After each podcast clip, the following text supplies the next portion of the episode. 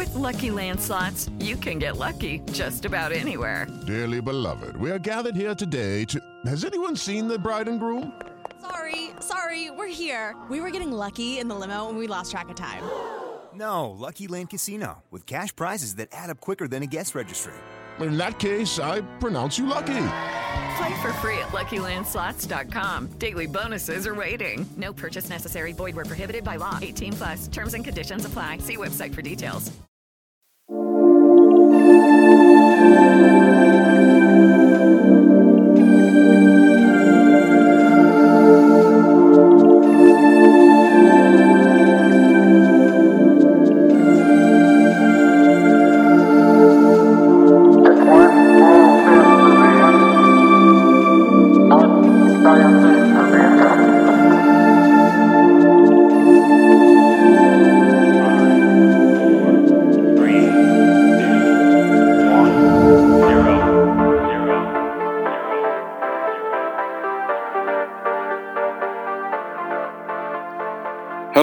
listeners, and welcome to Ohio Mysteries.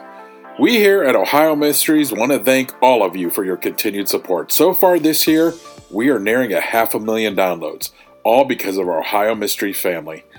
Thank you so much as we continue to bring fantastic stories from right here in Ohio.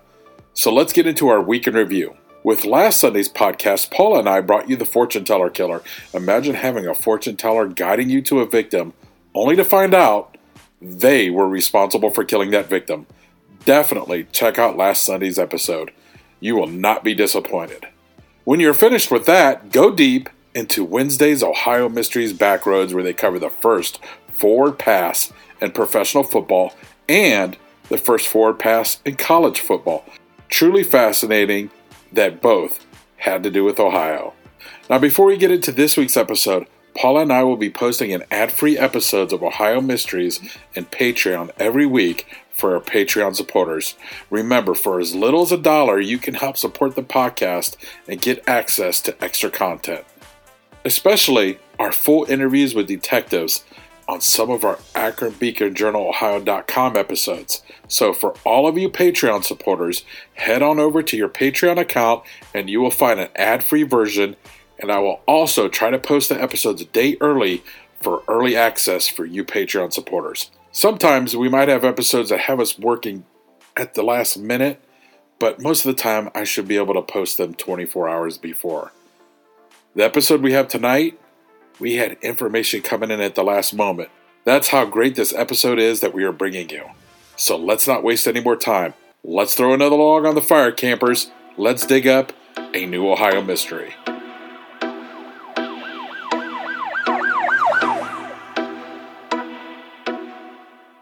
I'm your co host, Steve Yoder, and with us, as always, is our award winning journalist who spent 30 plus years at the Akron Beacon Journal bringing you stories just like this, Paula Schleis. Hi, everybody.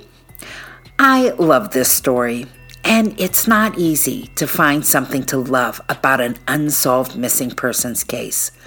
What makes this one the exception to the rule is the way a small town Ohio detective heard the plea of a West Virginia family and spent the next five years trying to solve a mystery that has haunted them for decades. And I think it's fair to say it was a request that 90% of the detectives on the planet would have dismissed out of hand. I need to explain this part before we get to the actual focus of tonight's story because, well, because it's the origin of everything. We did an episode on this a few years ago, and I'll link to it in the episode notes. But here's the setup. In the 1940s, during World War II, a West Virginia mother of five named Mary Jane Van Gilder left her abusive husband and her kids and went to Shelby, Ohio to take a job at the Wilkins Army Air Force Depot. She stayed in touch with her kids for several months, sending letters and money, but then she filed for divorce from her husband, quit her job, and vanished. For decades, her children and then after them, her grandchildren tried to find her, They tried to enlist the help of whoever was available local, state, federal authorities. They had no luck, but the family never gave up. And in 2018, one of Mary Jane's granddaughters reached out to the Shelby Police Department. Shelby is in north central Ohio's Richland County. And they asked if they could help find out what happened, since that was the last place they knew Mary Jane to be living. Here's the part I love. This is not the kind of case the average detective is going to jump on. Mary Jane was born in 1911 and stopped talking to her family in 1945. There was no evidence of foul play. She could have simply moved on with her life maybe remarried and disappeared into the big wide world under another name. What detective, with modern unsolved crimes to occupy themselves, is going to throw themselves into this 80 year old riddle? Well, I'll tell you what detective. His name is Adam Turner. And when his chief at the Shelby Police Department asked him to take a look at the request from Mary Ann Van Gilder's family, he treated it as seriously as any other assignment. So serious that Detective Turner has even had three bodies exhumed to see if some old Jane Does might match Mary Jane's DNA. Like I said, this part of the story I'll link to in the episode notes. Tonight's episode is not about what happened to Marianne Van Gilder. It's about one of those three bodies that Detective Turner had exhumed. Detective Turner always said, exhuming a body is a win win. If it wasn't Marianne, then it was somebody's loved one, and there was a good chance that modern DNA technology would be able to tell who. Well, it wasn't Mary Ann, but the ID of the Jane Doe that was exhumed in Preble County for Turner's project was a revelation and a story that turned out to have some unexpected twists. Stick with me, folks. This one's a page turner.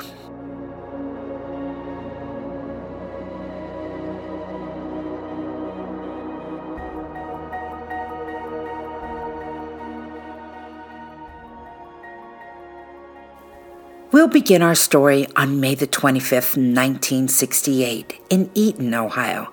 That's in Preble County, not too far from Dayton. It was 9 a.m. on a lovely Saturday morning, and the children of Mr. and Mrs. Francis McFall were playing about a hundred feet behind their recently constructed home on Frederick Drive. There were thick woods there, and a spring fed ditch which no doubt offered endless exploration opportunities for adventurous youngsters. But what the McFall children found was something that should never be associated with a happy, carefree childhood. It was a decomposed body. First, they spotted the skull. It's unclear if they realized what it was because apparently they were still playing three hours later when they came across more body parts. A torso, arms, and the left leg rested about 75 feet from where they'd found the skull. Eaton police were called to the site, and after sifting through the flooded ditch and the heavy underbrush, they uncovered a lower dental plate and part of a right arm.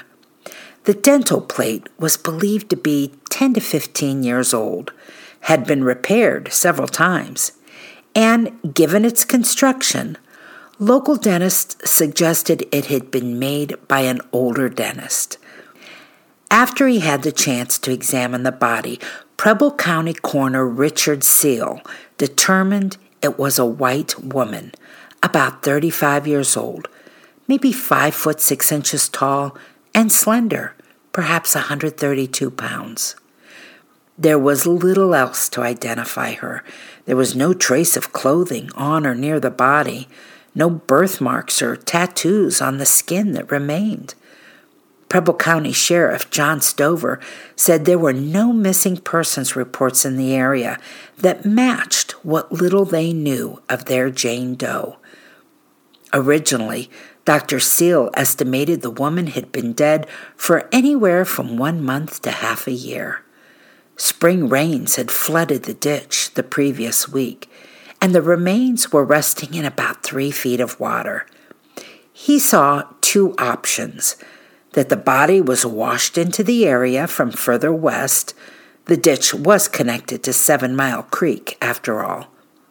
Or it's possible the floodwaters had washed away the opening of a shallow grave.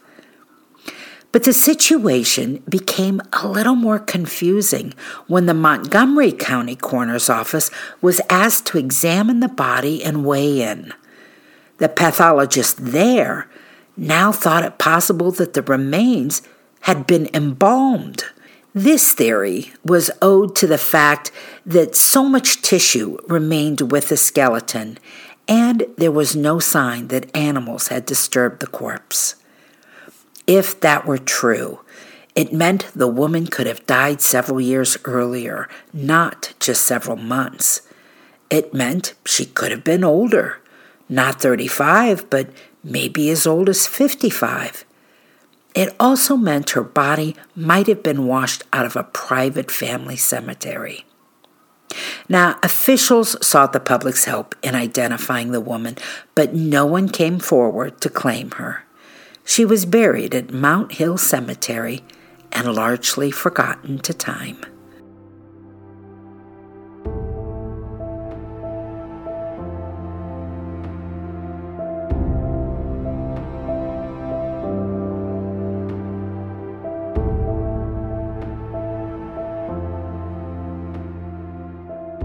Fast forward to 2019. 170 miles from Eaton, in the city of Shelby, Detective Adam Turner learns of this Preble County Jane Doe while searching for Mary Jane Van Gilder, the World War II era missing persons case he'd taken on a year earlier. Turner was sifting through various internet databases and he came across a reference to a body that had been found in Preble County in 1968. He looked into it further and thought that the woman discovered by the McFall children that day had a lot going to suggest it could have been Mary Jane. She was about the same height and weight. She fit within the age range that pathologists had suggested. The original coroner on the Jane Doe's case said it appeared the woman found in the ditch would have had difficulty in childbirth. And while Mary Jane had several children who lived into adulthood, she did once have stillborn twins.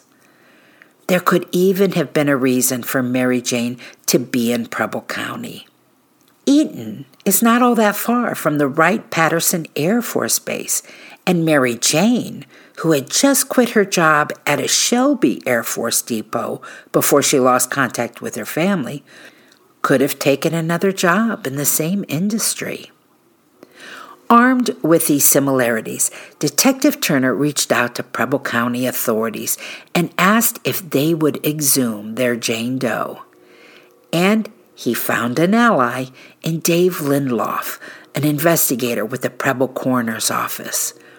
After all, what did they have to lose? As Detective Turner said at the time, if it is her, great. I solved a missing persons case.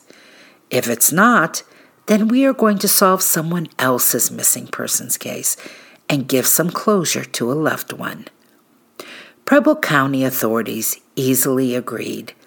They and Mound Hill Cemetery shouldered the cost of the exhumation. The cemetery had to use pictures taken from when the body was buried to help locate the unmarked grave. And in August of 2019, when the vault was open, they learned the casket itself had disintegrated over the past half century. They sifted through a layer of silt and sediment to retrieve what was there and the Ohio Bureau of Criminal Investigation was able to collect both femurs and multiple digits from the feet and hands. Curiously, the skull was not in the grave. The original coroner's report made a notation that the skull was being kept in the private collection of the original coroner's investigator, Tim Miller. Miller died in a car crash back in 1993. Now, teeth are a preferred source for DNA, so investigators found and asked surviving Miller family members about that missing skull. But nobody knew what the coroner's note referred to. It was Detective Turner's best guess that Miller might have stored the skull somewhere, hoping one day it could be used for a clay model or some sort of effort that would help identify the woman. But its location was lost when Miller died.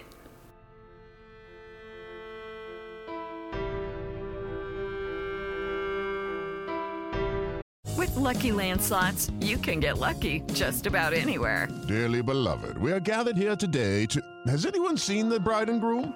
Sorry, sorry, we're here. We were getting lucky in the limo and we lost track of time. No, Lucky Land Casino, with cash prizes that add up quicker than a guest registry.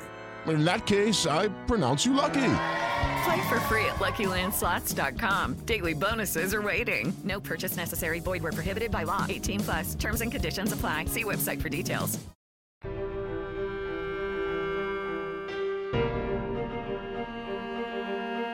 A few months after Ohio BCI retrieved the bones, the pandemic hit.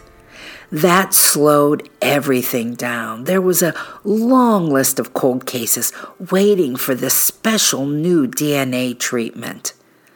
When the BCI finally got the chance to try and extract DNA from those remains in 2020, they could only retrieve a partial sequence, just enough to know that the remains did not belong to Mary Jane Van Gilder.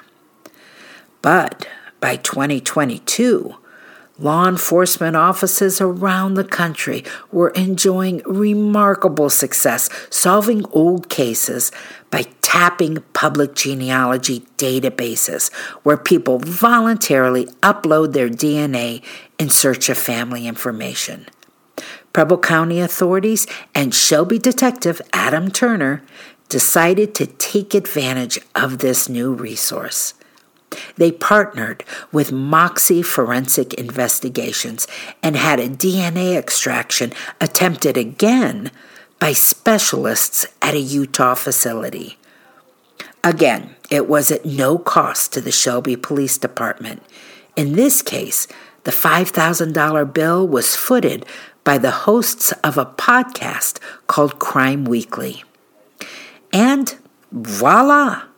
Investigators found a woman who, the process suggested, was the niece of whoever belonged to the Preble County remains. So here comes the first twist. Turns out the Preble County Jane Doe was not a Jane after all. The remains were that of a man. His name was Albert Allen Frost. Detective Turner spent this summer putting together the story of Albert's life, and it was about as sad as a story could get. Albert Frost was born January the 25th, 1935, in the Butler County city of Hamilton to Martin Van Buren Frost and Eva Catherine Berriman. He was the youngest of eight children. Albert spent time in the United States Army and was proud of his service to his country. He wore his military issued Army jacket everywhere. But as a civilian, he led a very troubled existence. Albert had been arrested numerous times for petty crimes as a young man.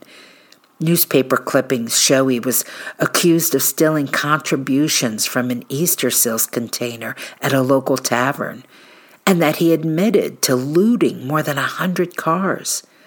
He served some time for his crimes.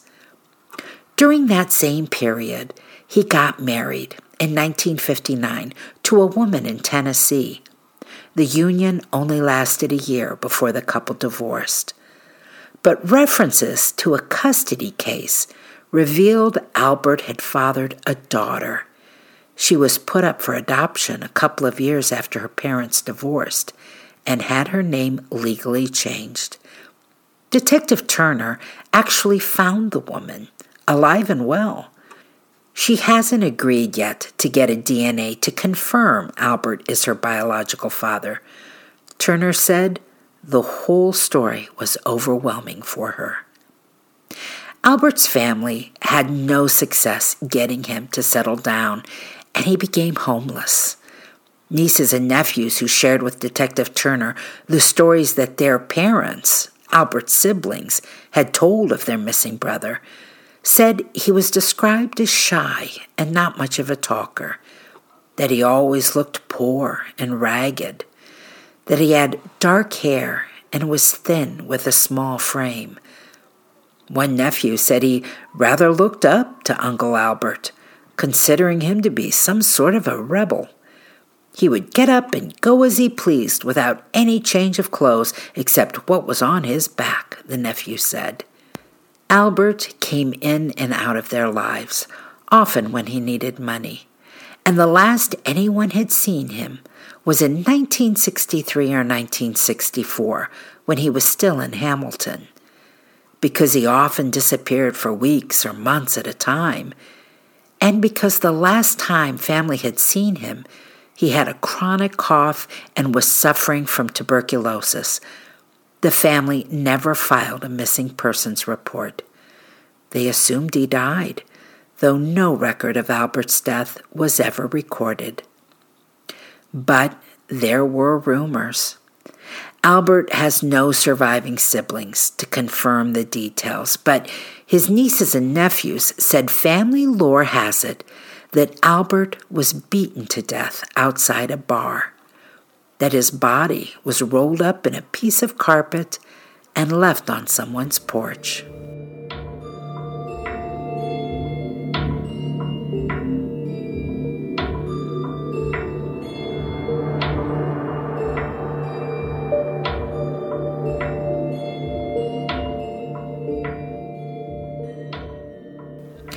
I promised you some twists, so here's another one. Albert wasn't the only missing Frost child. Among Albert's seven siblings was a sister, Clara, and again, according to family stories handed down, Clara was sold by her parents to a German man. Nobody knew his name or what became of her after that. One of the nieces told Detective Turner that her father, George, had considered Clara his favorite sibling, and that when he came home from the armed services and learned what their mother had done, he stopped talking to her, and Clara became a taboo subject in the family. Detective Turner learned on his own later that Clara was known to be alive and living in Cleveland in 1950. She was married to a man named Chester Kaprowski. But by 1952, her husband had a new wife and they were raising Clara's two children. There is no record that Clara died, and family finds it hard to believe that she would have left her kids behind. So we have a new mystery and Detective Turner said we can't rule out that Clara was, like her brother Albert, murdered. Meanwhile, work continues on the mystery that started it all. Detective Turner is not giving up on finding out what happened to Mary Jane Van Gilder. At a Friday press conference on the revelations of the Frost family, Turner said Am I disappointed that this turned out not to be Mary Jane Croft Van Gilder? Yes. However, I knew from the beginning that even if this was not Mary Jane, we would identify someone and return their name, and that alone justified everything that we did here. And so, Mary Jane's family continues to wait. Mindy Wilson, a 52 year old nurse who lives in South Carolina, never met her grandma Mary Jane, but she's as eager as anyone to find out what happened. She praised Adam Turner for sharing her determination. He's been a blessing, I'll tell you that, Wilson said. He hasn't given up, and I'm not sure he'll ever give up. Hopefully, one day, it will be our turn. That's it for tonight, listeners. For photos, news clippings, and more on this and every one of our episodes, hop on over to OhioMysteries.com. And we'll see you back here next week for another episode of Ohio Mysteries. A news story gets shared by a friend on social media, or you catch a tweet that really makes your blood boil. But how do you separate fact from fiction? That's the premise behind Disinformation, a 10 part series from Evergreen Podcasts and Emergent Risk International coming this fall. Tune into Disinformation wherever you get your podcast, and remember don't believe everything you read.